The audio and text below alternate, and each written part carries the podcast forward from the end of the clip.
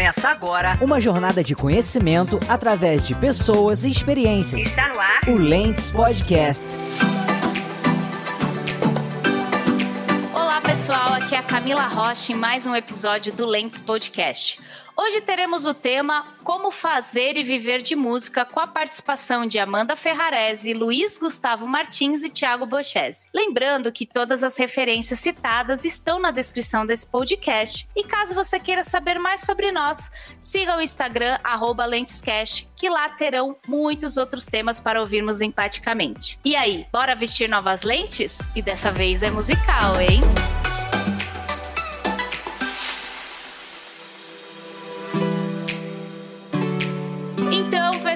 Pessoal, já quero agradecer a todos vocês aqui pela participação. Estou muito feliz. Eu sei que eu vou aprender muito com vocês, né?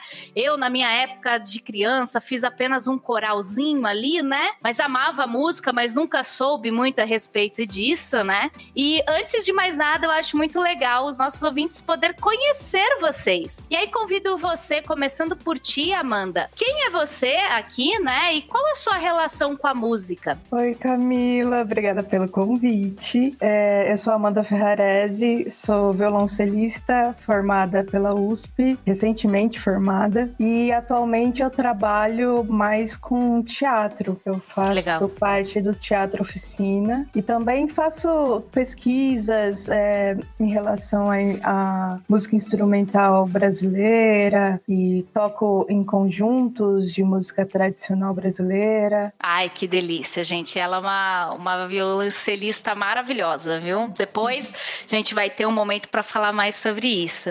Obrigada, Amanda. E aí agora eu convido você, Luiz. Conta um pouquinho quem é você e qual é a sua relação com a música. Oi, boa noite, Camila. Boa noite a todos. Muito obrigado pelo convite. Eu sou Luiz Gustavo, eu sou tecladista e vocalista da banda Cashmere e a minha relação com a música ela vem de muito tempo. Então hoje eu faço parte de uma banda, tá pausada por causa da pandemia, né? A gente trabalha com eventos. O resumo da ópera é esse, mas eu também dou aula de canto popular, faço produção, gravação, muitas coisinhas por aí, mas a gente vai desenvolvendo aí ao longo da conversa. Com certeza, Luiz. Nossa, isso que é bacana, né? Acho que quando a gente trabalha com música, o pessoal vai fazendo várias coisas, né? Abrem várias portas e que eu tô curiosa aqui para saber mais das histórias de vocês.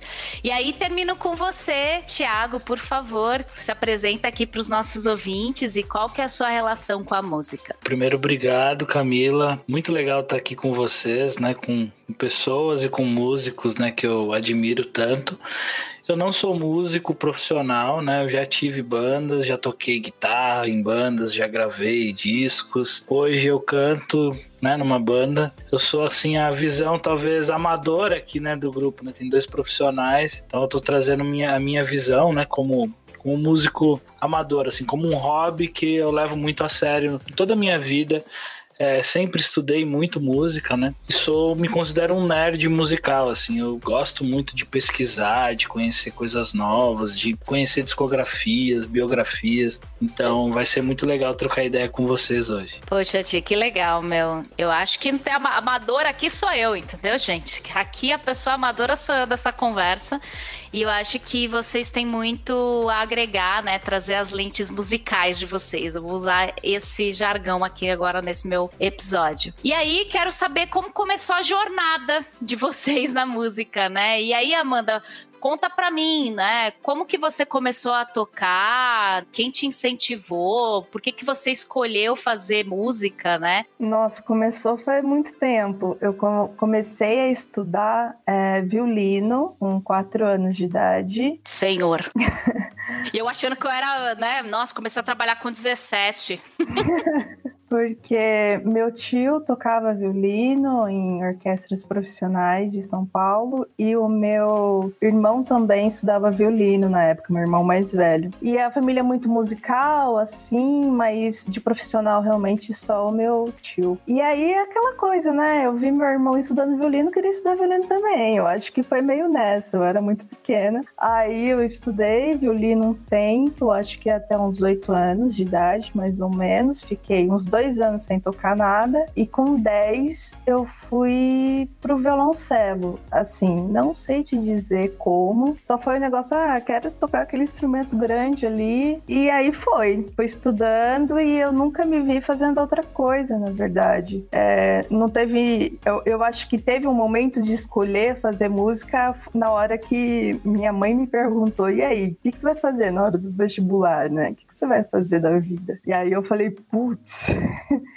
eu só sei tocar. E, e aí foi música, foi música. Entrei com 20 anos na, na universidade, passei aí uns bons oito anos na universidade, mas começou assim. Que legal, meu. Querendo ou não, você teve ali, já tinha uma família, né, musical, e por mais que só tinha só seu tio, sempre estava em volta de instrumentos, né, Amanda? E, e, eu acho que isso é um bom incentivo, né, para começar e, e, já se aprimorar. Então você começou desde o cello com 10 anos, é isso, a fazer os estudos. É bastante tempo, né?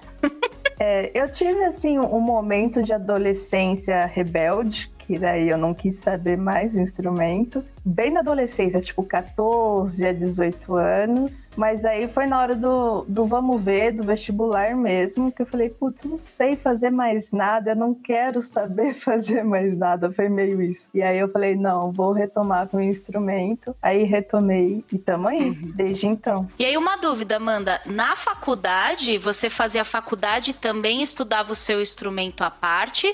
Ou na faculdade tinha aulas específicas para cello? Sempre foi uma dúvida minha. Aulas específicas para violoncelo, porque eu sou hum. é, bacharel em violoncelo. Hum, é, você já sai com essa especialidade da faculdade. É, exatamente. E tanto que eu tenho que prestar uma prova de violoncelo, além do vestibular comum, né? Que todo mundo uhum. faz, a FUVEST, tem a prova de violoncelo, uma audição, e a prova de teoria musical para você é, entrar na, na faculdade. Então, são várias provas que você tem que fazer. Além Nossa, do FUVEST. Básico, né? Uma coisa fácil, gente, só que não, né? É, Legal. E para você, Luiz? Bom, eu tenho duas fases de começo. Uma quando eu era criança, quatro anos de idade, eu tinha uma prima que tinha um tecladinho, e aí aquela história, né? Você vê alguém da família tocando, você quer tocar. Vejo que a a história da Amanda traz isso. Acho que a maioria dos músicos passa um pouco por isso. Meu pai sempre tocou violão e cantou, mas não profissionalmente, mas como hobby, né? Só que eu passei por uma infância que eu larguei o teclado. Aí no começo da adolescência eu comecei a voltar a ter interesse. Foi na época que eu conheci o Thiago, inclusive. A gente estudou junto no, no ensino médio. E aí a gente ouvia muito rock junto, heavy metal. E ele tocava guitarra, eu tava querendo voltar pro teclado. Então meio que a nossa história caminhou junto junto ali, sabe? Então, até fico muito feliz de estar aqui com ele também nesse podcast, que é uma das influências que eu tenho aí ao longo da minha jornada musical. Acho que o começo foi muito isso, sabe? E depois eu fui tocando em várias bandas. O mais engraçado é que a gente começou numa época parecida e a gente nunca teve a oportunidade de ter uma banda juntos. Mas ao longo do tempo foi isso. Então aí eu fui, fui aprendendo teclado, eu sempre é, estudei de forma autodidata. Então eu trilhei um caminho que eu considero assim mais difícil e não adequado, mas não sou não sou crítico a quem segue a linha tradicional, na verdade até acho que é mais adequado, né? Porque a gente gasta o dobro do tempo para aprender a mesma coisa que você seguindo o método acaba gastando. Mas mas é bem legal assim essa essa minha jornada até aqui. E aí fui passando por várias bandas até o momento que eu falei, pô, eu tô vivendo tocando bandas, com projetos, gravando disco, mas aí o que que eu vou fazer da minha vida profissional. E aí surgiram oportunidades de eu começar a tocar à noite, uma banda foi emendando na outra, uma banda foi emendando na outra, eu fui sendo visto em outras bandas, até que eu entrei na banda que eu tô atualmente, que é a Cashmere, e eu tô desde 2017 com eles. E aí a gente faz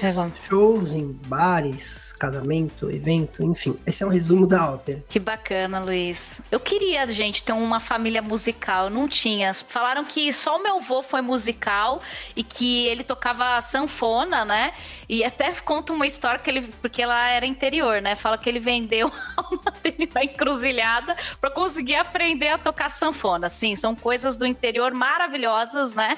E aí eu falei, acho que é melhor eu não fazer isso, né? Para aprender a tocar alguma coisa, melhor não, estamos aqui. Mas Será é... que funcionou, Cami? Funcionou, ele era mó badalado lá na minha na cidade de 10 mil habitantes, Amanda. Tocava lá sanfoninha, foi sensacional. Até consegui um namorado, meu, né, meu vô para minha avó, porque ele gostava do, do meu bisavô, é isso? É, do meu bisavô. Então foi sensacional, gente, né? Mas infelizmente eu não tive. Bom saber, né? Só que só ele, gente. Mas aí, né, não conheci, não cheguei a conhecer. Mas aí agora eu quero trazer o Thiago, né? E aí, Ti, como que começou essa sua jornada musical? Quando você começou a tocar? Teve alguns incentivos? É, eu não tive nenhum parente músico, ninguém, assim. Eu comecei a tocar muito porque é aquela época da adolescência ali com 13 anos, né? Aquela coisa do teu primeiro violãozinho que você ganha ali e tal. E eu toquei na igreja bom, durante uma grande parte do, do, da minha vida, assim. Da minha adolescência eu toquei na igreja, toquei violão. Fiz violão clássico, fiz um curso de violão clássico no Tendal da Lapa. E aprendi ali um pouco de teoria musical também. Nunca foi meu forte teoria. Aí fui tocando em bandas. Nunca toquei com o Luiz, realmente é uma coisa assim. A gente sempre tocou brincando, mas nunca tocou com uma banda completa para valer, mas sempre foi alguém ali, um parceiro de estudo, a gente sempre treinava escalas junto lá no teclado, tudo com aqueles violãozinho tonante e um Cássio, sabe? Aquela coisa bem começo, assim, bem iniciante. É muito bom lembrar disso tudo. E aí fui mudando pra guitarra, aí fui, né? Tive bandas, a coisa foi evoluindo. Fiz aulas de guitarra também com o Alberto Lima, foi um, um bom, fiz dois anos de aula com ele pude aprender muito, assim, um baita professor e um amigo também. E eu, foi assim, foi uma coisa de, aquela coisa da adolescência, de tocar violão, sabe, na rodinha, com amigos, tocava na igreja também, então foi meio que por conta própria, assim, eu resolvi, deu vontade, porque eu já, já gostava de música, já escutava música, e fui buscando estudar, né, então foi bem sozinho mesmo, assim, com a ajuda dos amigos como o Luiz. Eu acho que música, principalmente quando a gente vai aprender aprendendo. Eu lembro quando eu fiz, eu fiz um pouco, né, de aula de teclado, né? Sei lá, eu me sentia muito a melhor, tá ligado? E aí eu acho que, tipo, tocava lá o teclado, algumas musiquinhas. E aí depois, né, quando começava a evoluir, foi o momento que eu desisti, porque ficava difícil demais, entendeu? Tocava ali, é, acho que era a Sinfonia de Beethoven, né? Que todo mundo vai e consegue tocar ali no teclado. Aí de repente começavam uns negócios ficar complexo, aí tinha que ler partitura. Eu falei, meu Deus do céu, o negócio é mais complexo do que tudo, né? E aí não tive a mesma facilidade ou até a mesma convicção de continuar o estudo em si, né? Queria ouvir um pouco, né? Principalmente de vocês aí que estão na estrada da música. Como que é viver de música? Queria até dividir um pouco antes da pandemia e depois, né? Olha, já era difícil, mas parece que piorou, viu? É basicamente isso. Viver da música é complicado porque é, é um pouco incerto, né? Se você não dá aula de professor registrado em alguma escola, você vive como um autônomo e sem saber quanto que você vai fechar um mês, quanto de grana você vai ganhar aquele mês, se vai ter o tanto de evento que você espera que tenha, é, ou peças, ou casamentos, porque a gente faz de tudo um pouco, realmente, como você havia dito, assim, faz muito cachê. Para mim, essa é a parte mais difícil de viver de música, é a parte financeira, assim, é, é essa incerteza que dá sempre, não só no fim do mês, mas sempre você não sabe se as contas vão fechar ou não. E o lance da rotina, que às vezes é um problema para alguns, eu vejo para alguns amigos, assim, que às vezes não tem muita rotina, eu vejo que tem gente que não lida tão bem, assim, se você faz é, várias coisas, né? E tá ligado a vários, vários grupos musicais, é um negócio meio doido, a agenda é uma coisa meio louca, principalmente se você trabalha na noite e tal. Eu lembro que antes da, da pandemia, em 2019, o negócio foi pauleira, assim, tava maravilhoso. O, o tra os trabalhos para mim estavam rolando muito bem bem, e, e... mas assim, não tinha vida, não tinha vida pessoal não, assim. E é, na pandemia a gente parou, né? Eu tô parada oficialmente desde março de 2020, que foi dia 13 de março de 2020, que foi a data que a gente fechou o teatro oficina. Eu fiz uma peça um dia antes, porque eu lembro que só tinha um caso no, de Covid no, no Brasil naquela época. E aí a gente chegou a fazer uma sessão de uma peça que a gente estava em cartaz, que era o Bailado do Deus Morto. Nós fizemos, era uma sexta-feira, e no sábado a gente ia voltar com Roda Viva e do, do Chico Buarque. E aí não voltamos. Já tinha gente na fila para comprar ingresso e a gente estava lá dentro, a companhia inteira, é, se reunindo, vendo, e aí, vai ter ou não vai ter? O que, que a gente faz? O que, que é essa pandemia? O que, que é esse vírus? Que a gente estava tudo sem entender ainda, né? E aí a gente chegou num consenso de que a partir daquele dia já não ia mais ter, que o teatro estaria fechado. E aí veio a pandemia, sem trabalhos. O que rolou para mim foi participar de algumas lives, tipo live da Vivo, sabe? Umas coisas assim de Natal, uns cachês assim. E a companhia de teatro que eu faço parte fez algumas peças online, que é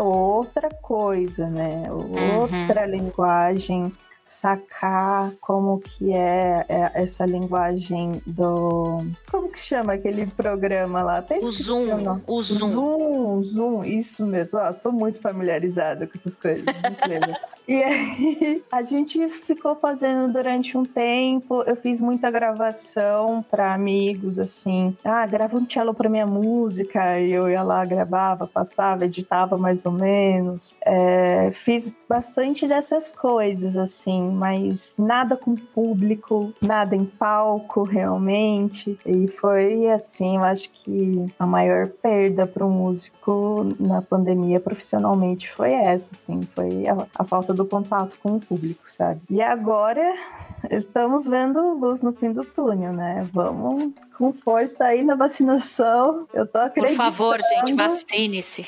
eu tô acreditando que pelo menos ano que vem a gente consiga, assim, sabe? Retomar, é... né, Amanda? Sim, a, que é, todas as artes, na verdade, assim, que as coisas voltem ao normal. Para mim, viver de música é uma luta diária. O que ela falou sobre rotina é acho que o maior desafio na carreira de qualquer pessoa que trabalha com entretenimento, porque o entretenimento ele é móvel. Cada dia você está num lugar diferente, você tem que viajar, você fica longe da sua família e assim, dependendo da, da, da área que você tá, às vezes você fica longe da sua família um mês ou seis meses. Então assim, esse mercado ele é um mercado que ele exige um sacrifício pessoal muito grande, mas é muito gratificante é, a sentir a troca de energia com o público, de você poder estar tá no palco, tocar, cantar, cativar as pessoas. Eu acho que é um preço que a gente paga com gosto, sabe? Pelo menos eu penso dessa forma, ainda mais estando sem fazer shows durante toda essa pandemia. Não vou dizer que não fiz nenhum, porque em São Paulo tiveram diversos protocolos das casas de shows, então tinha mesas distanciadas. Então, em determinados momentos, a gente fez alguns shows. Eu parei no mesmo dia que a Amanda, no dia 13 de março. Eu tava no palco do Charles Edward em São Paulo, e foi um, um show que a gente praticamente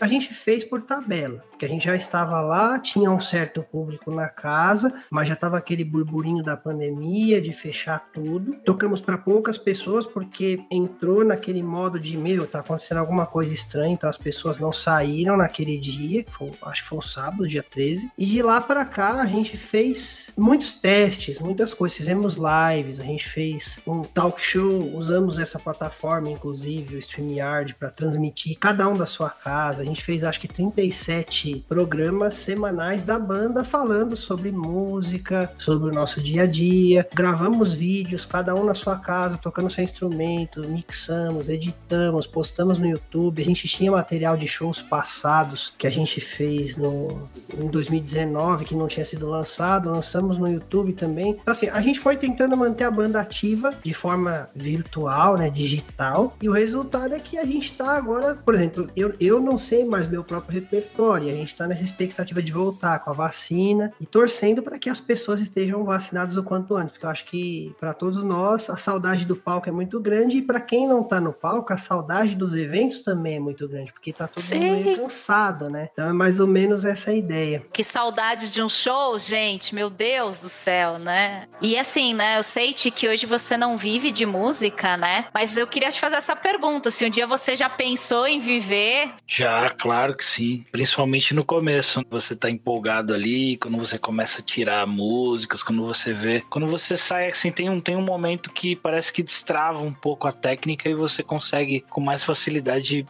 ter um repertório, né? Então, nessa hora dá, dá vontade, sim, de, de, de ter bandas e tal, de, de, de, seguir, né? Uma, uma carreira musical. Mas a vida foi me levando para outros lugares, para outros para outro tipo de trabalho e, e ótimo, assim, sabe? Continuo com a música bem perto de mim, assim, e posso me beneficiar dela, mas é, não trabalhando com música, né? Quem sabe um dia no futuro, não sei, nunca é tarde, né? Mas hoje eu trabalho com outras coisas, trabalho com tecnologia, mas a música tá sempre ali, tá sempre perto, tá sempre. Eu tenho uma página no, no Instagram também, chama Um Disco, onde eu vou colocando ali discos que eu tô ouvindo e tal, indicações. É tudo de uma forma muito assim, é um lazer, né? Não, não tem nenhuma pretensão profissional hoje. Você passou a barreira que eu, que eu não passei, entendeu? Sinfonia ali de Beethoven, acabou, né? Eu, eu fiquei. Mas só brincadeiras à parte, gente.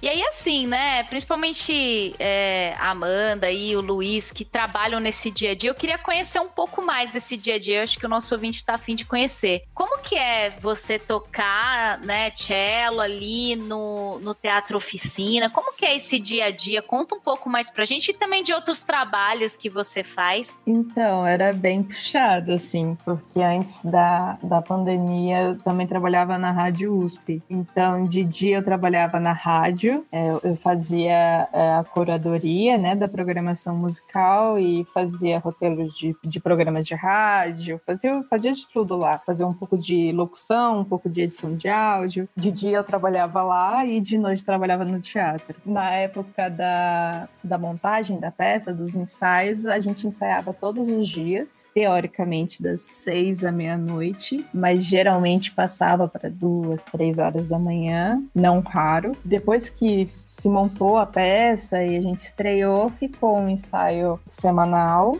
no mesmo horário, e ficamos em cartaz de sexta a domingo com essa peça. Mas eu também tocava em outras peças, também do Teatro Oficina e de outros grupos, né? Então teve momentos na, em 2019 que eu ficava em cartaz de, de quarta a domingo. Então de quarta a domingo eu tinha, tinha peças. Quarta-feira uma, quinta-feira outra e sexta, sábado, domingo mais uma. Então era doideira, assim, porque você tem que chegar com um pouco de antecedência. Eu chegava com umas duas horas de antecedência, porque você vai se maquiar você tem seu figurino, né? Você vai ligar as, as coisas, arrumar ali seu cantinho no palco, ver se tá tudo ok, trocar uma ideia com o técnico de som. E eu chegava com umas duas horas de antecedência e depois é, uma das peças que eu fazia, essa de ser sábado e domingo, tinha quatro horas de duração. Então. Super tranquilo, gente. Quatro horas ali, maravilhosa. Eu saía de lá muito tarde. Então, até você desmontar tudo, guardar o instrumento, limpar, e aí você vai tirar maquiagem, colo colocar sua roupa. Ixi, Demorou. muito, muito tarde, muito tarde. Então, geralmente eu chegava em casa, comia algum negócio, tomava banho, dormia, aí quando eu acordava já tava na hora de ir de novo. Mal dormia, né? Tá, isso eu não faço questão. Mas é bem isso. Era, era isso. Em 2019, esse foi, essa foi minha rotina, assim. E de segunda a sexta, de manhã e de tarde, eu tava lá na Rádio USP. E deixa eu te fazer uma pergunta, Amanda. O cello é pesado? É.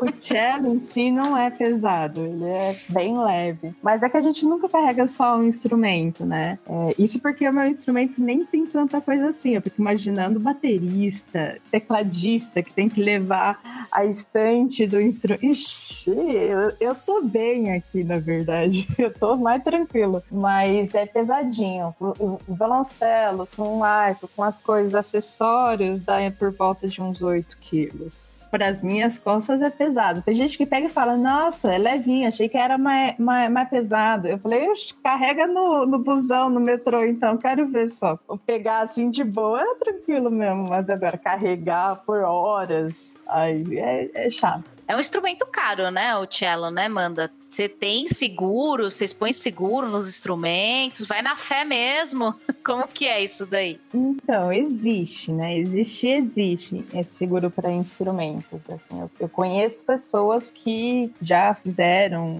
seguro para o próprio instrumento, mas é que nem seguro de carro. Tem um monte de coisa lá que, quando a pessoa precisou mesmo, de, deram um jeito de falar: ah, aqui não cobre, essa região não cobre cobre, não sei quanto, e no fim não adiantou de nada. Mas também é um negócio muito caro o seguro de instrumento, né? Uma coisa que é só para quem consegue.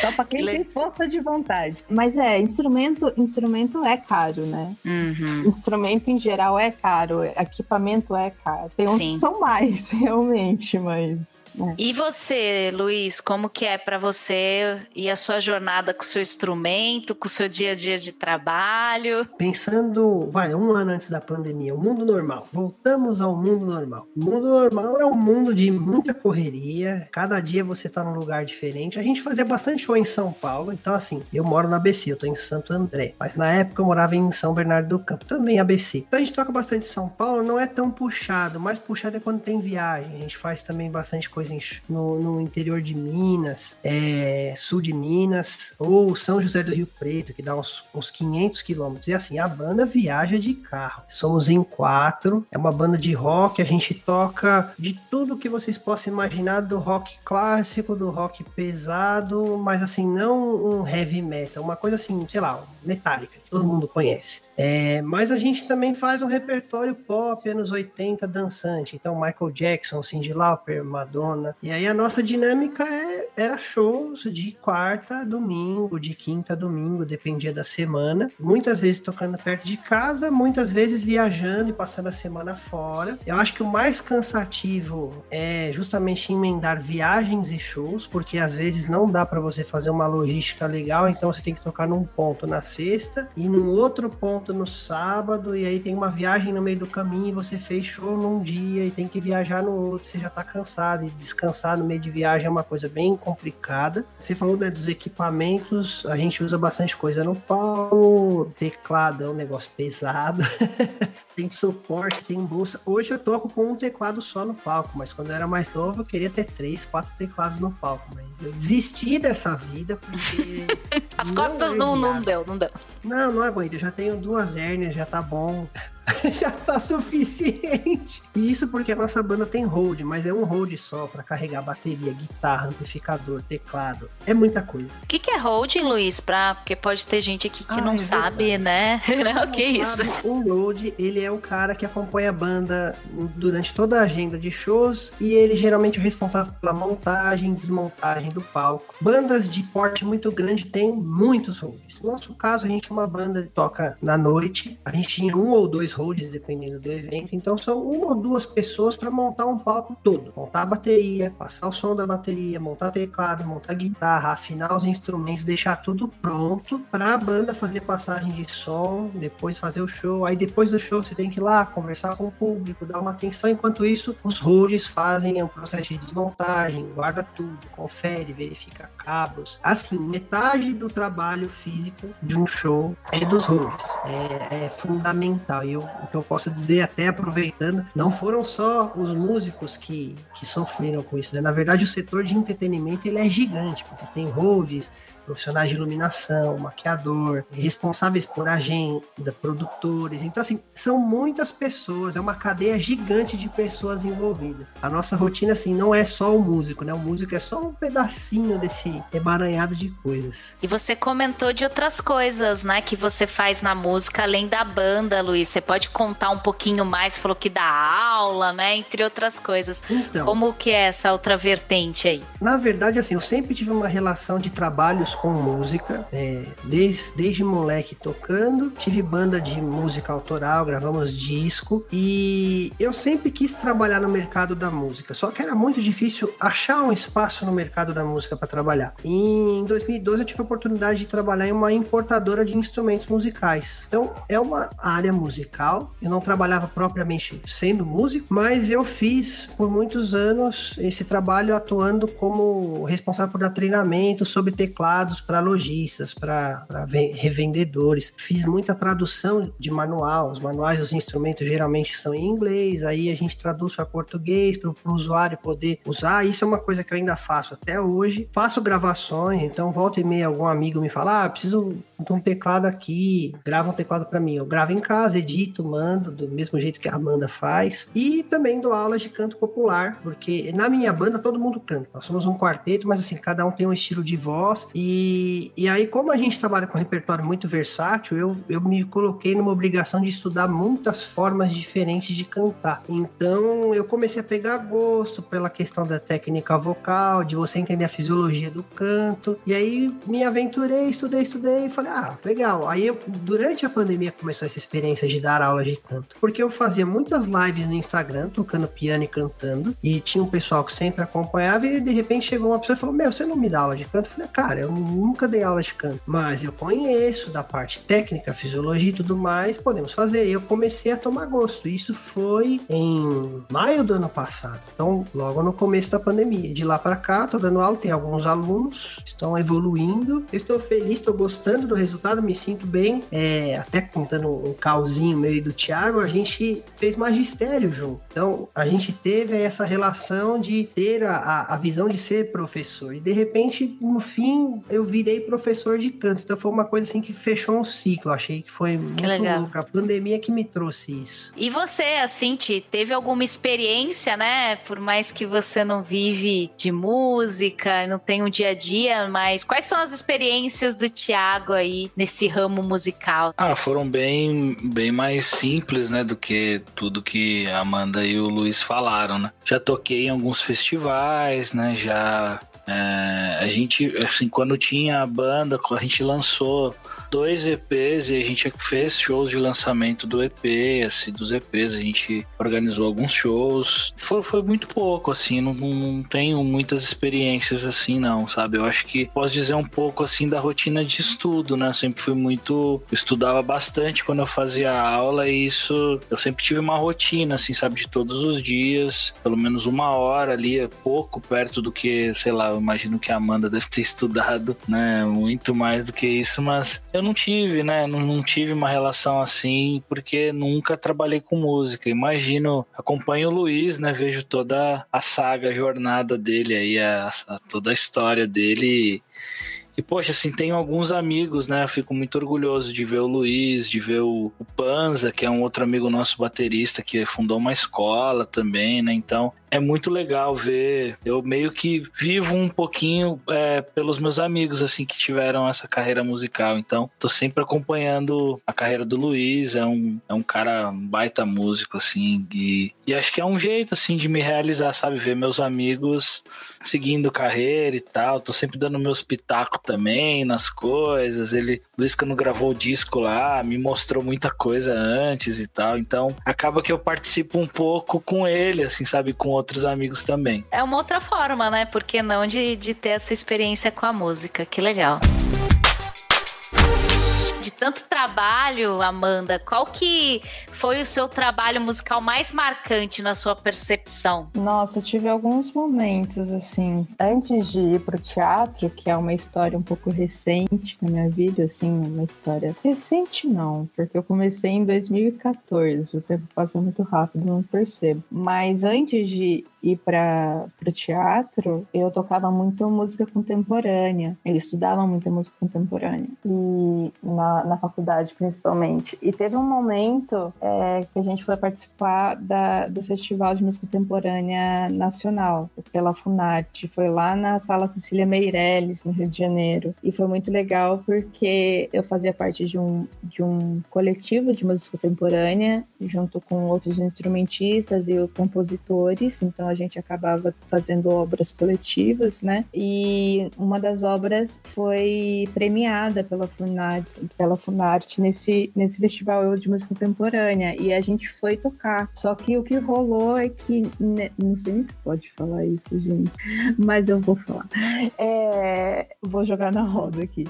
É, joga. É que nesse festival é, só, só tinha músicos cariocas escalados para tocar. E nós éramos os únicos, é, o único grupo é, que vinha de São Paulo tocar. E foi uma exigência do compositor do nosso, do nosso coletivo, né? Porque a maioria era. A maioria não, acho que todos eram cariocas, né? E, e aí rolou isso da gente ser. E, e os mais novos também, né? Todo mundo molecada de universidade, todo mundo com seus 20 e pouquinhos, assim. E só era lá tocando, só grandes nomes da, da cena carioca, assim, tocando. Então foi um, um momento muito lindo. Foi a única vez que eu toquei na sala Silvia Meireles, assim. Foi um momento muito legal e legal. De, de, muito prestígio, eu, eu acho, assim. Então foi aquela coisa que encheu os olhos, sabe? De uau, que legal, que demais. e, e, teve o, o, outro momento também foi. Aí foram os momentos tocando no Teatro Oficina, assim, principalmente o Roda Viva, que é uma peça muito importante, né? Muito politizada, assim, ainda mais no momento que a gente está vivendo. E, e teve a, a, alguns pontos marcantes, assim, na sala, é, na Cidade das Artes, lá no Rio de Janeiro, que a gente fez uma temporada lá. Teve alguns momentos lá que foram incríveis, muito emocionantes. É, no próprio Teatro Oficina, né, que é o, a casa do, do, da, da companhia. E no Teatro Municipal também, a gente apresentou lá uma vez e foi lindo, foi muito lindo. Acho que é isso. Eu não consigo escolher um, nunca consigo escolher um. não tem como, não tem problema. e para você, Luiz, conta para mim qual foi o seu momento musical, né, o seu trabalho musical mais marcante. Bom, meu trabalho musical mais marcante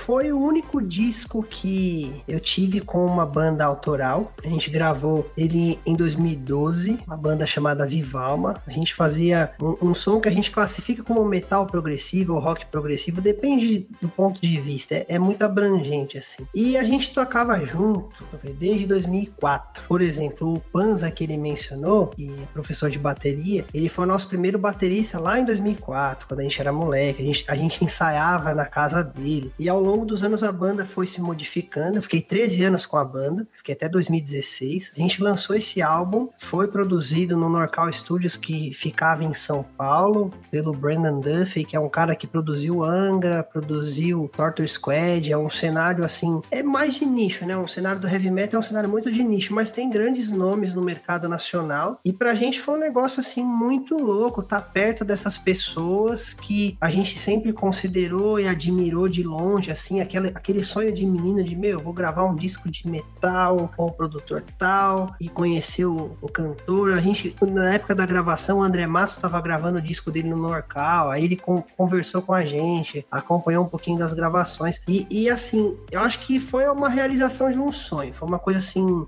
Legal. eu, eu não penso na, na realização no aspecto profissional, mas é mais uma materialização de um sonho de moleque, tipo, ah, eu vou ter uma banda e vou gravar um disco, e, sei lá, um dia eu vou fazer uma turnê desse disco. A gente não chegou a fazer turnê, é, porque realmente é um mercado muito complexo, né, para você trabalhar, ainda mais estando no Brasil, precisa de um investimento muito grande. Só que a própria realização do disco em si, na época ele teve boas críticas da mídia especializada. Então, assim, foi, foi um trabalho muito marcante na, na minha carreira. Deve ser muito divertido, né, gravar um disco, mas também muito trabalhoso, né? Às vezes eu vejo umas, um, uns vídeos no YouTube de pessoas produzindo discos, né?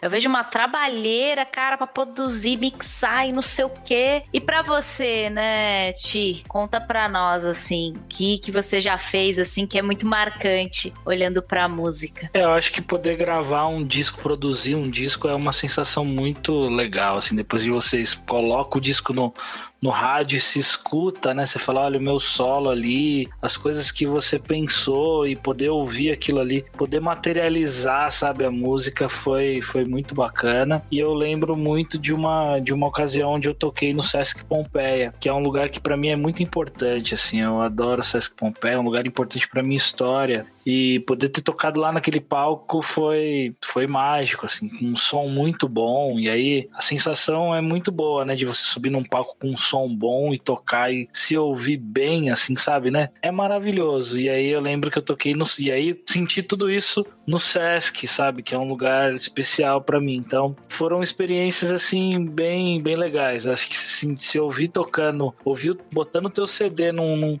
num rádio ali, né? Coisa que nem tem mais mídia mídia física até. Esses dias o Luiz mandou a foto do, do, do disco lá, né? E, e, foi muito legal, assim, ver, né? Porque nem eu não tenho mais isso daí, eu perdi. E hoje em dia não se faz mais mídia física, né? O disco do Luiz, da banda dele, tá. Eu tenho o disco, guardo com o maior carinho em casa, tem lá os agradecimentos e tal. Então é o tipo de coisa que não, não tem mais, né? E aí, poxa, foi muito legal poder viver isso, essas duas coisas, eu acho. Mas não dá um gelinho, gente, vocês todos aí fazendo fazendo uma pergunta geral de tocar na frente de mó galera? Ah, com certeza, né? Mas também se não tivesse, não teria graça. Eu acho que é isso. Exatamente. O frio na barriga é o que traz a emoção. Essa que é a verdade. Até, até contar um caos aqui, por exemplo. Eu, eu, tive a oportunidade de tocar em televisão duas vezes. Uma quando eu era bem moleque e uma recentemente, em 2019. Quando eu era moleque, eu toquei duas vezes naquele programa da MTV lá, o Cover Nation. Deve ter no Nossa, YouTube. legal. Tudo existe no YouTube. Busca lá, gente, busca lá. O nervosismo é justamente é isso que, sabe, dá um frio na barriga e fala, meu, eu tô tocando na televisão. Aí você fica com a mão gelada e fala, meu, tá muito frio frio aqui. Daí o pessoal, não, é o ar-condicionado. Mas não era o ar-condicionado, era o nervosismo. E aí eu passei por essa experiência em 2005. 2019 a gente tocou com a Cashmere, que é a banda que eu trabalho hoje no, no programa da Eliana, que a gente foi fazer um quadro lá para ajudar um menino que queria realizar o sonho dele como cantor. E a gente foi a banda de apoio para ele fazer o Bohemian Rhapsody do Queen. E eu me senti é. na mesma situação, porque assim, em 2005 eu era amador, é, inseguro, molecão. E em 2019, tipo, fazendo show todo toda semana, só que foi igualzinho, sabe? Mão gelada, meu, vou tocar aqui, tô nervoso e dá aquela emoção. Só que daí na hora que começa a música, vai embora. Aí o negócio some e você volta pro corpo, assim, a alma volta pro corpo e a coisa flui. É muito legal. Eu lembro do, do Soul, quem não assistiu da Disney é muito isso, né? É um cara que vai até para outro plano, né? E fica lá tocando, é, é maravilhoso quem são os músicos que influenciam vocês? Quais são as inspirações, né? Cara, muito difícil isso, né? Porque eu posso aqui falar um nome de um, de um cara que, assim, eu, eu, eu, eu, queria ser um décimo dele, que é o Jacques Morelenbaum, assim, que é o cara, o violoncelista que tocou com o Tom Jobim, que toca com o Caetano, faz arranjos e, enfim, ele é o cara, o violoncelista popular da música brasileira, assim. Eu, eu acho ele incrível, maravilhoso e, e vejo ele muito como, como um espelho, assim. É Mas inspirar, é, eu acho que qualquer pessoa e todas as pessoas podem inspirar a gente no dia a dia, sabe? Não precisa ser o cara, não precisa ser músico, não precisa, sabe? Eu acho que a gente se inspira por tudo que tá à nossa volta. Pelo menos eu sou assim, sabe? É, tenho amigos que me inspiram muito dentro da música fora da música e seria injusto, sabe? Falar só, só um nome ou o nome de algum famoso, sabe? Eu acho que acho que todo mundo inspira um pouco e apoia muito, sabe? Não sei. Eu acho difícil essa pergunta. Não, é uma pergunta difícil mesmo, né? E música, é, artes, né, no geral, realmente, né, às vezes você pega a inspiração de um lugar que você nem sabia, né? Então acho que uhum. é legal você trazer dessa forma, mas com certeza tem muito, muitas pessoas aí que, que nem você comentou, né? que você pode se espelhar e tentar captar essa, essa maestria, né? Que realmente vem de músicos aí de diversos lugares, né? E eu acho isso muito Exatamente. interessante. Mas que legal. o nome, o nome uhum. desse cara, desse, dessa pessoa violoncelista lista é esse, Jacques Morelenbaum. Vale muito a pena procurar os trabalhos. Muita coisa que a gente escuta de Caetano, de Tom Jobim, é, ele foi arranjador, ele, ele foi o produtor do disco e a gente nem, nem sabe às vezes. Mas Fica é só isso, com o nome, né? É. É bem isso, né? Eu acho que o Luiz trouxe muito, né? da- Das pessoas que trabalham por detrás, né? Sei lá, tá lá Caetano Veloso, que é um gênio, eu gosto muito, mas tem tantas pessoas, né, que fazem da produção, o arranjo e a banda, né? Que faz toda aquela produção valer a pena e, e que é bem bacana, até mesmo do, do, do disco que o Ti comentou, né? Quando tinha a mídia física, vinha o nome de um monte de gente, né? Hoje tem nos YouTubes, etc., mas é um pouquinho mais difícil, né? As pessoas olharem. Mas acho que vale a pena ressaltar essa galera que faz parte, que o disco não é feito por uma pessoa só, com certeza não, né? Tem muita gente por detrás. E pra você, Luiz, conta aí quem são os músicos que te influenciam, quais são suas inspirações.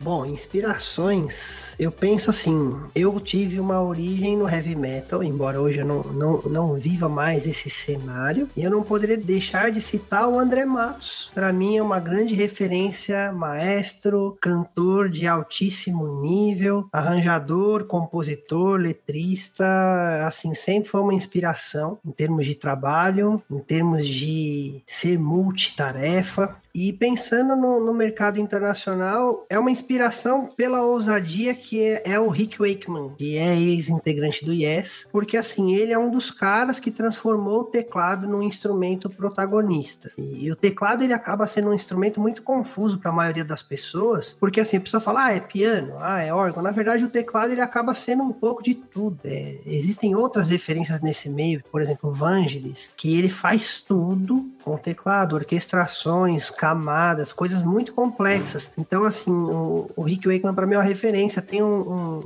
uma ópera rock dele que é a Jornada ao Centro da Terra. E é fantástico o tanto de camadas, de arranjo, de, de instrumentos que tem por volta daquilo. Então, assim, eu, eu sou muito admirador desses trabalhos. Mas, assim, se eu for citar todo mundo, vai acabar o podcast e não dá tempo de citar tanta gente. Porque tem muita gente boa nesse planeta. Eu acho que a música ela permite a gente ver cada coisa incrível. Não dá para falar todo mundo, é possível. Ah, que legal, meu. Obrigada por ter trazido. Mas eu acho que esse é o caminho, né? A gente vai trazendo algumas pessoas. Qualquer coisa, depois vocês deixam uma listinha aí, eu coloco na descrição. E para você, Tico? Nossa, tô com a Amanda, é difícil responder isso. Eu acho que, nossa, guitarristas assim, tem uma lista infinita. É muito difícil, assim. Pai, sei lá, David Gilmour, é, Jerry Cantrell. Nossa, é tanta gente que é muito difícil de falar, assim, sabe? Então, são muitos guitarristas. Mas eu vou dizer, vou deixar aqui um músico que para mim, assim, é a maior inspiração para mim, pensando de uma forma mais ampla, assim, que é o Miles Davis. Eu acho que o Miles Davis, ele cristalizou muita coisa, né, do jazz, assim, passou por todas as escolas do jazz. Isso é muito incrível. E em 2019 saiu Rubber Band, um disco perdido dele que ultra atual. Você escuta aquilo e fala, cara, como é que esse cara compôs isso nos anos 80? É, é, é muito louco, assim. Para mim é um gênio. É um cara maluco, né, com inspiração musical, só como pessoa era um cara ultra difícil, cheio das coisas e tá cheio das questões, mas como músico, acho que a importância desse cara, né, o esforço em popularizar o jazz, em cristalizar muita coisa, em pegar ali e definir mudanças, né, importantíssimas pro jazz e pra música. Então, eu acho que é um cara que me inspira, assim, tem até o, o documentário dele no Netflix, né, que conta lá a história dele e tal, e é muito legal ver, assim, é um cara... Eu acho que o Miles Davis é uma inspiração profissional, eu diria, assim, sabe, para você olhar pro, pro trabalho, sabe, com música, que seja, sei lá, até com qualquer outra coisa, e se inspirar, sabe, a dedicação dele com a música, como ele ajudou tudo, né, como ele, né, acabou levantando muita coisa e criando escolas ali, não só criando, mas também, como eu disse, cristalizando, né, pegando aquilo ali que já existia e, e né, lapidando, e isso tudo é muito inspirador para mim. Queria fazer uma pergunta aqui, adicional, né? Porque o mundo mudou. A gente tava no vinil e o disco, coisas físicas. E hoje a gente tem Spotify, né? Plataformas de streamings que tem muita gente, né? Cada dia uma pessoa nova que aparece e gente muito boa, né? Isso aumenta, gente, o grau de inspirações, assim? Vocês acham que isso muda alguma coisa na música? Como se enxerga a música? Eu penso da seguinte forma: democratizou a possibilidade de múltiplos artistas aparecerem, porque antes era muito difícil para um artista iniciante que está gravando um primeiro álbum, que está começando a desenvolver um trabalho, que não tem patrocínio, que não tem gravadora, até porque hoje em dia a atuação das gravadoras é muito pequena comparada com antigamente. Então, assim, eu acho que democratizou. Porém, ao mesmo tempo que democratizou, aumentou a competitividade, porque hoje qualquer um pode estar na plataforma. E eu não estou falando em termos de qualidade, não é um qualquer um pejorativo. É assim, eu posso gravar aqui e estar na plataforma amanhã. E aí tem tanta informação que a nossa geração recente, eu tenho percebido isso, é muito difícil segurar as pessoas para ouvir música. Essa é a minha percepção. Então eu fico um pouco preocupado uh, de ver que a gente está evoluindo de uma maneira muito rápida a nossa forma de consumir música. Eu mesmo, eu tenho ouvido menos música ultimamente, mas talvez porque eu trabalho com isso. Então assim, geralmente a minha escuta ativa de música tenho músicas de repertório para estudar ou tenho músicas de repertório para gravar. Eu não tenho hoje tanto tempo como eu tinha antes para apreciar música. Ah, eu vou ouvir música porque eu quero ouvir música. É muito raro eu ter tempo para fazer isso. E eu percebo que o público em geral é assim. Ah, eu ouvi uma coisa hoje, aí ouve amanhã outra. E aí as pessoas elas não se apegam mais a bandas ou a artistas como antigamente. Mas esse é o meu ponto de vista assim dentro desse cenário. Olha, eu acho que ajuda muito assim as plataformas a gente poder consumir mais música, mas existe um movimento assim que eu, eu não me adaptei bem a ele, que é essa coisa dos singles. Só sai um monte de singles. Você chega nas assim, você abre lá, a pessoa só lança single e playlists, né? Virou, mudou assim a coisa, né? Eu gosto, eu acho que pensar num álbum como um todo era uma coisa assim, é uma, é uma experiência você ouvir um disco, né? Isso tá mudando, né? E assim, olha, sim, acaba que é muito mais fácil você produzir um single do que um álbum inteiro, é muito mais barato, né? Lógico, aquilo ali. E outra coisa também, você vai lançando o single de forma fragmentada, é uma forma de você se manter na ativa, né? Em vez de lançar o álbum de uma vez. Então, eu acho que a coisa tá mudando, né? Sempre vai ter disco, acho que nunca vai, não vai deixar deixar de ter discos completos e tal mas a gente vai ver muito mais EPs, muito mais singles, muito mais playlists, né? Isso faz com que, para mim, o efeito colateral é exatamente isso aí, assim, as pessoas não, não se ligam mais, não conseguem ouvir uma música inteira, né? Passa rápido a música ali, tem aqueles videozinhos, né? Tipo TikTok, assim, né? Tem guitarristas que gravam um trechinho, assim, para caber no, no, no, no vídeo do, do, do, Instagram, né? O Matheus Assato lá, o cara construiu uma carreira toda gravando mini vídeos, assim, né? E na nada contra, é um, é um caminho, né, possível, é, como, como o Luiz falou, isso amplia, né, o acesso à música, as pessoas poderem divulgar sua música e tal, mas eu acho que são, são coisas diferentes, talvez, assim, sabe, você ouvir um álbum inteiro e você consumir música desse jeito. Eu, como sou um cara, assim, como disse, um nerd, eu sempre tô buscando ouvir coisas novas e tal. Não sei o que, que vai dar isso aí, né? Vamos ver, né? Esse negócio dos singles, das playlists aí, vamos ver. Não dá para saber o que, que vai dar. Eu também não me adaptei a esse negócio de streaming, na verdade, assim.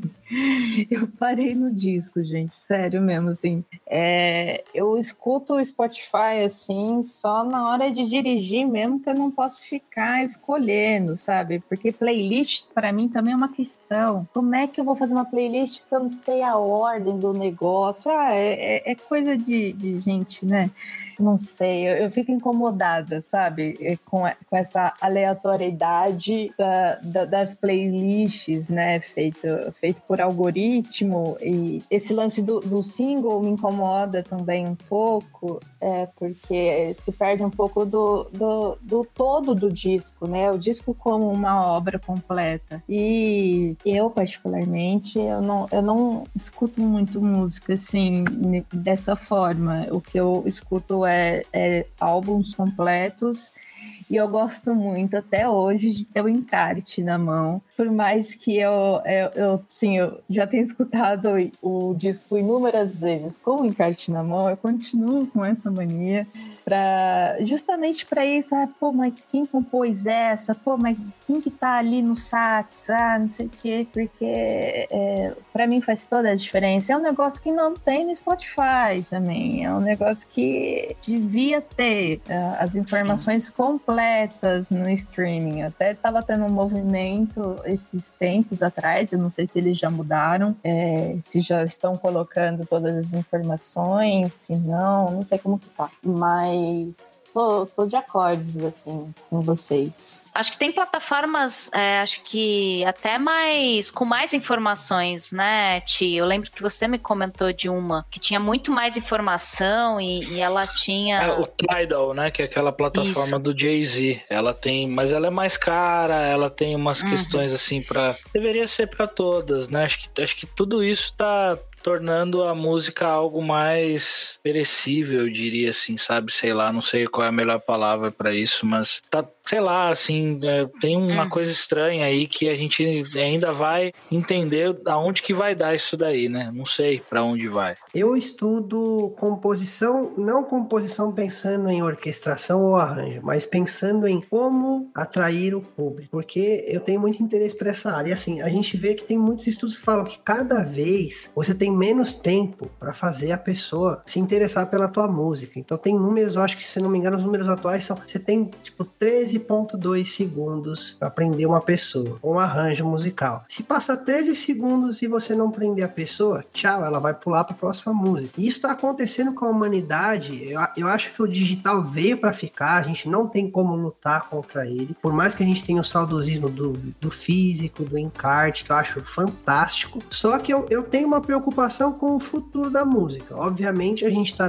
talvez no meio de uma transição, a gente não sabe para onde isso vai dar, mas é é, é um pouco assustador você perceber que você tem um compromisso de, meu, eu preciso ser muito eficiente musicalmente em pouco tempo para a pessoa não me jogar no lixo. A gente não consegue ser esse algoritmo. O ser humano não é um algoritmo, mas a gente meio que tá ficando assim. tô, tô um pouco preocupado, para ser muito sincero. Não é só na sua área, viu, Luiz? Né, Tiago? A gente pode dizer. É a produtividade a qualquer custo, né? Então, caras, tem que entregar tudo perfeito, com resultado lá em cima, mas mas às vezes, né, vem bem esse, pelo menos ao meu sentimento, né? Pra quê, né? Tipo, 13 segundos, será que eu tô apreciando de fato aquele produto, né? Seja uma música, seja um aplicativo, no meu caso, que eu também sou da área de tecnologia, né? Então é realmente desafiador. E eu acho que deve ser meio triste, assim, acho que pra quem tá fazendo a música, tá nesse lugar da produtividade a qualquer custo, né? Porque é uma coisa tão artes, né? Tão belo.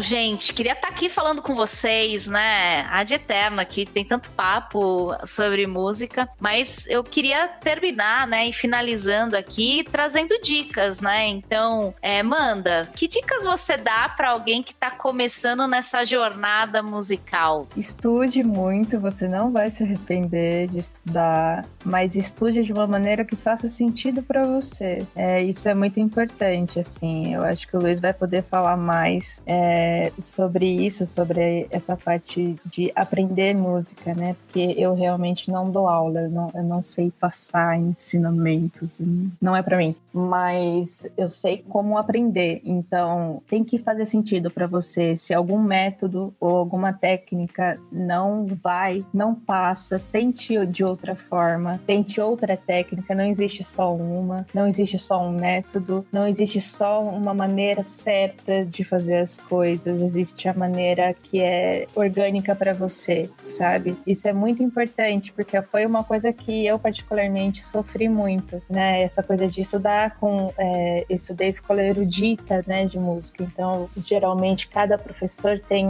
tem a sua escola, a escola russa de violoncelo, a escola norte-americana, enfim, e você tem que aprender aquilo que o professor tá ali para passar. Então é, é isso. Acho que tem que fazer sentido, é algo que vale muito a pena, né? Às vezes a gente faz umas coisas sem sentido, aí você fala, meu Deus, por que estou fazendo isso? E para você, Luiz, que dica você dá pro pessoal? Para quem tá começando com música, a dica da Amanda é fundamental. E falando de método, não importa o método, o que importa é você chegar no seu objetivo musical. Eu acho que é até mais importante do que a parte técnica da música em si, o que eu, o que eu vejo que os músicos precisam, que estão começando, conversem muito com as pessoas. Dialoguem, estejam com pessoas diferentes, porque o músico ele necessita de uma ferramenta que ela é muito intrínseca, que é o negócio do carisma. Pode parecer uma grande bobagem, mas assim, tem muito cara que é técnico, estudado, toca, mas o público não conecta nesse cara. E eu não estou sendo crítico a quem é técnico, porque tem caras que são técnicos, estudados, tocam muito, mas o cara toca uma nota. E aí você olha para ele diferente é a persona, é o que a pessoa transmite. Então, eu acho que é, é, fundamental o músico se comunicar muito com as pessoas, o máximo que ele puder. É, eu, por exemplo, eu sempre fui uma pessoa muito tímida na minha juventude e eu acho que o palco me trouxe muito essa experiência de lidar com o público, das pessoas olhando para mim. É, eu sinto muita falta e eu justamente vejo isso, que, meu, você começa a conversar com as pessoas e começa a quebrar barreiras, as pessoas começam a gostar. Então, essa é, para mim, a dica que vira chavinha, sabe? Tipo, Beatles não é a música mais complicada do mundo, mas os caras tinham um carisma no palco muito forte e, e acontecia. E as pessoas ficavam enlouquecidas atrás dos caras, porque é a soma desses fatores: é o fator musical com o fator humano, com aquilo que você transmite para as pessoas. E aí você, Ti, né? Eu sei que você não trabalha com a música, mas que dica que você dá para uma galera que tá querendo se aprofundar um pouco mais? Ah, eu acho que é não ter preconceito conceito, né? Ouvir de tudo, né? Tem coisa boa em todos os estilos musicais. Música boa não, não, tem, não tem um estilo definido, né? Eu acho que para quem vai começar a tocar, uma dica boa, assim, eu acho que é, se puder, faça aula, vai ajudar muito você a, a não ter vícios, né? A não pegar postura ruim, que pode ser bem depois para corrigir é bem difícil, né? E tem uma coisa assim relacionada a equipamento, que quando a gente começa, tem dois erros clássicos ou a gente gasta demais com equipamento e a gente não, não precisa no começo, ou a gente pega um equipamento muito ruim, sabe? Que não vai ajudar a gente a estudar, sabe? Então pesquise sobre isso, converse com outras pessoas, peça ajuda. Você vai conseguir achar um equipamento que caiba no seu orçamento e que seja bom para começar. E também não precisa de um equipamento ultra caro no começo, porque é desperdício, né? Você nem sabe ainda tirar um som bom ali, muito do, do som vai ser ser da tua mão, não vai ser do equipamento que você tá usando. Repertório é tudo. Não só na Repertório. música, como outras artes também. Eu sempre falo isso para amigos, músicos, que a gente tem que consumir todas as artes, todos os tipos de arte. Isso ajuda muito na hora de se expressar, de, de conseguir dialogar realmente com as pessoas e com as outras artes também. E acho que foram dicas muito válidas, né? Até mesmo para mim. Tento há muito tempo fazer violão, né? Precisando aí, mas não consigo. Mas eu acho que tem muito, tem muito esses pontos, né? De escolher um instrumento, fazer a aula e se aplicar também, porque é o que a Amanda falou. Estude muito, estude muito. E uma hora vai, né? Acho que uma hora destrava também, né? Tem que dar esse clique do destravar. Pessoal, Amanda, Luiz, Thiago, quero agradecer imensamente a participação. Aprendi demais com cada lei lente aqui que vocês trouxeram das realidades musicais de vocês.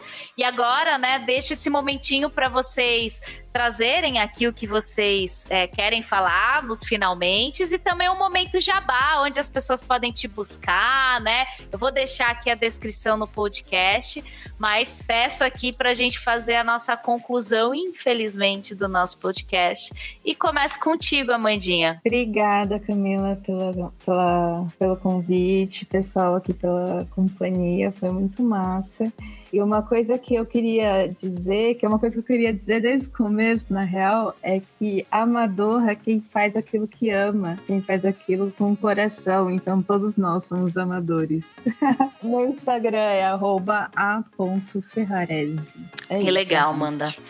E se alguém quiser assim chamar você para fazer um som, te contratar, te chama por lá. É isso. É, chama aí. É isso. Que legal, Mandinha. Muito obrigada pela sua participação, viu? E você, Lu Luiz. Em primeiro lugar, quero agradecer, Camila, pelo convite, agradecer o Thiago Amanda pela companhia. Foi muito bom trocar figurinhas com vocês. E quem quiser me achar, tô no Instagram. Eu tenho dois Instagram, vou passar um só, ficar mais fácil, que é arroba Gus Martins, Gus Gustavo, tudo junto. Arroba Gus Martins. E quem quiser contratar a banda Cashmere tem também o arroba banda Cashmere. Estaremos de volta provavelmente em outubro, depois que todos Sim. tomarmos a segunda dose da vacina e teremos protocolos novos. Então é isso aí. Quem quiser contratar a banda Cashmere para fazer show em bar, em festa, em casamento, estamos aí. Vai ser muito bom fazer um show para você que está ouvindo esse podcast. Que legal, Luiz. Ótimo. Vou deixar aqui a descrição, pessoal.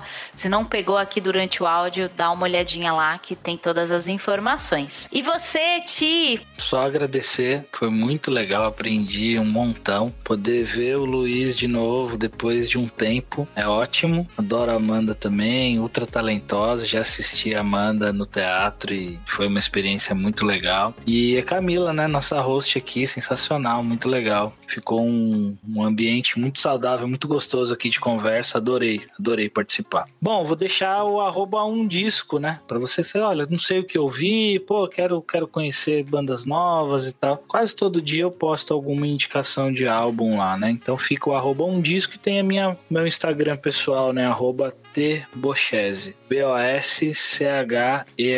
Não vai ter música, tem outras coisas que eu posto também lá. São coisas minhas, é uma página pessoal, mas quem quiser seguir, fica à vontade. Muito obrigada. Espero, agradeço a todo mundo que está nos ouvindo até aqui, a todos vocês pela participação. Siga a gente no arroba Lentescast, que vai ter muitos outros temas para que vocês consigam ouvir, sempre com muita empatia. Obrigada, até a próxima. Tchau, tchau.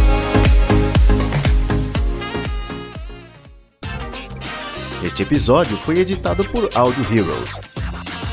Saiba mais em audioheroes.com.br.